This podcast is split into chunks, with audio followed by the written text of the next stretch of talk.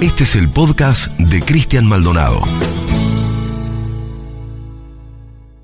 José Alfredo Martínez de Oz eligió uno de los días más calurosos del verano de 1977 para explicar en qué consistía la fatídica ley de entidades financieras que acababa de promover. Durante esa siesta, incinerada por un calor de bochorno y una humedad intolerable, el por entonces ministro de Economía de la dictadura se secó la frente con un pañuelo que llevaba en el bolsillo delantero del saco y a continuación describió con claridad meridiana el objetivo de esa ley que había pactado un año atrás con el poder económico internacional. En unas pocas palabras, Joe, como le decían por culpa de su niñera inglesa, explicitó los beneficios de dicha normativa. Dijo, esto es un cambio de estructura de las instituciones financieras argentinas, una pequeña revolución que va mucho más lejos de lo que la gente ve. Los vamos a cambiar a todos, les vamos a cambiar la mentalidad, que es lo más importante.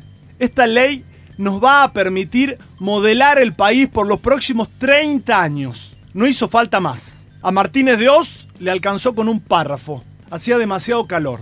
Se van a cumplir ya cuatro décadas desde el fin de la última dictadura en Argentina. Desde el fin formal, al menos. Pero los tentáculos de aquel terrorismo de Estado, de aquel proyecto económico, siguen vigentes. Esa ley de entidades financieras que anunció Martínez de Oz en febrero del 77 sigue marcando el pulso del sector financiero. Lo sigue beneficiando en detrimento del crédito para el desarrollo económico del país.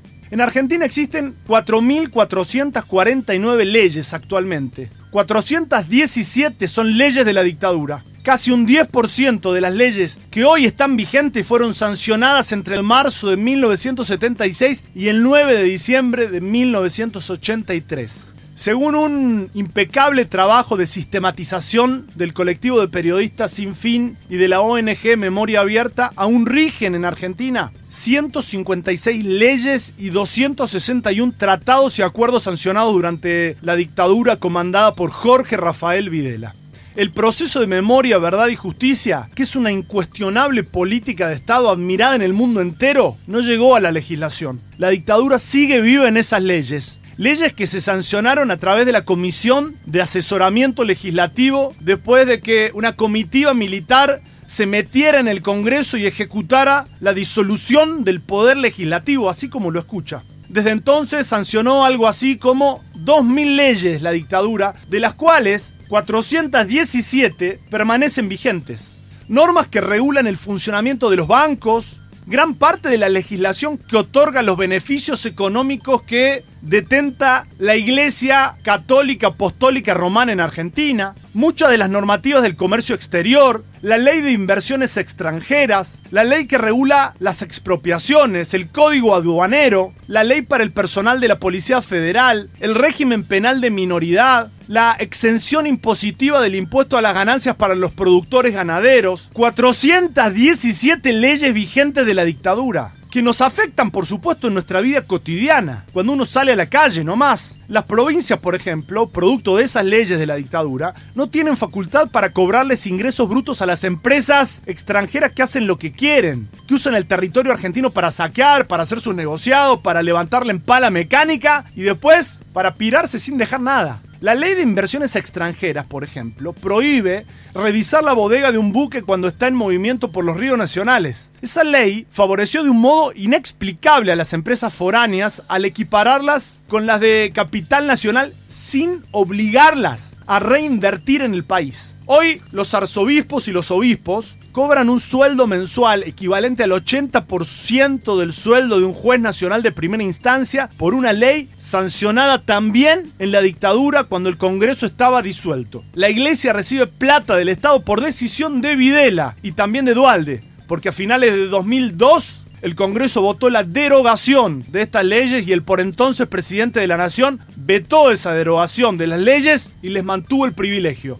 Cuando uno se pregunta para qué diablos sirven los bancos en Argentina, porque no te prestan plata ni para comprarte un par de ojotas, salvo que dejes los órganos como garantía o estés dispuesto a pagar tasas usurarias. Pero cuando uno se pregunta cuál es la utilidad que tienen los bancos, muchas de esas respuestas se explican a partir de la ley de entidades financieras de la dictadura. Argentina es uno de los 10 países que menos plata le presta a su pueblo. Los bancos acá se forran todavía mucho más que en otros lugares del mundo, gracias a la especulación financiera, a la compra de deuda del Estado, a los créditos personales endemoniados, tarjetas de créditos y cobro de servicios, aranceles, comisiones por cada pequeño movimiento, todo establecido a partir de una ley de 1977. La dictadura genocida vino a refundar la nación.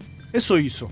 A implantar el miedo, a destruir el tejido social y nos dejó 30.000 desaparecidos y también deudas y leyes. Aunque parezca increíble, las leyes de la última dictadura regulan todavía muchos asuntos de nuestra vida cotidiana. Y ya a esta altura bien sabemos que los dolores que nos quedan son las libertades que nos faltan.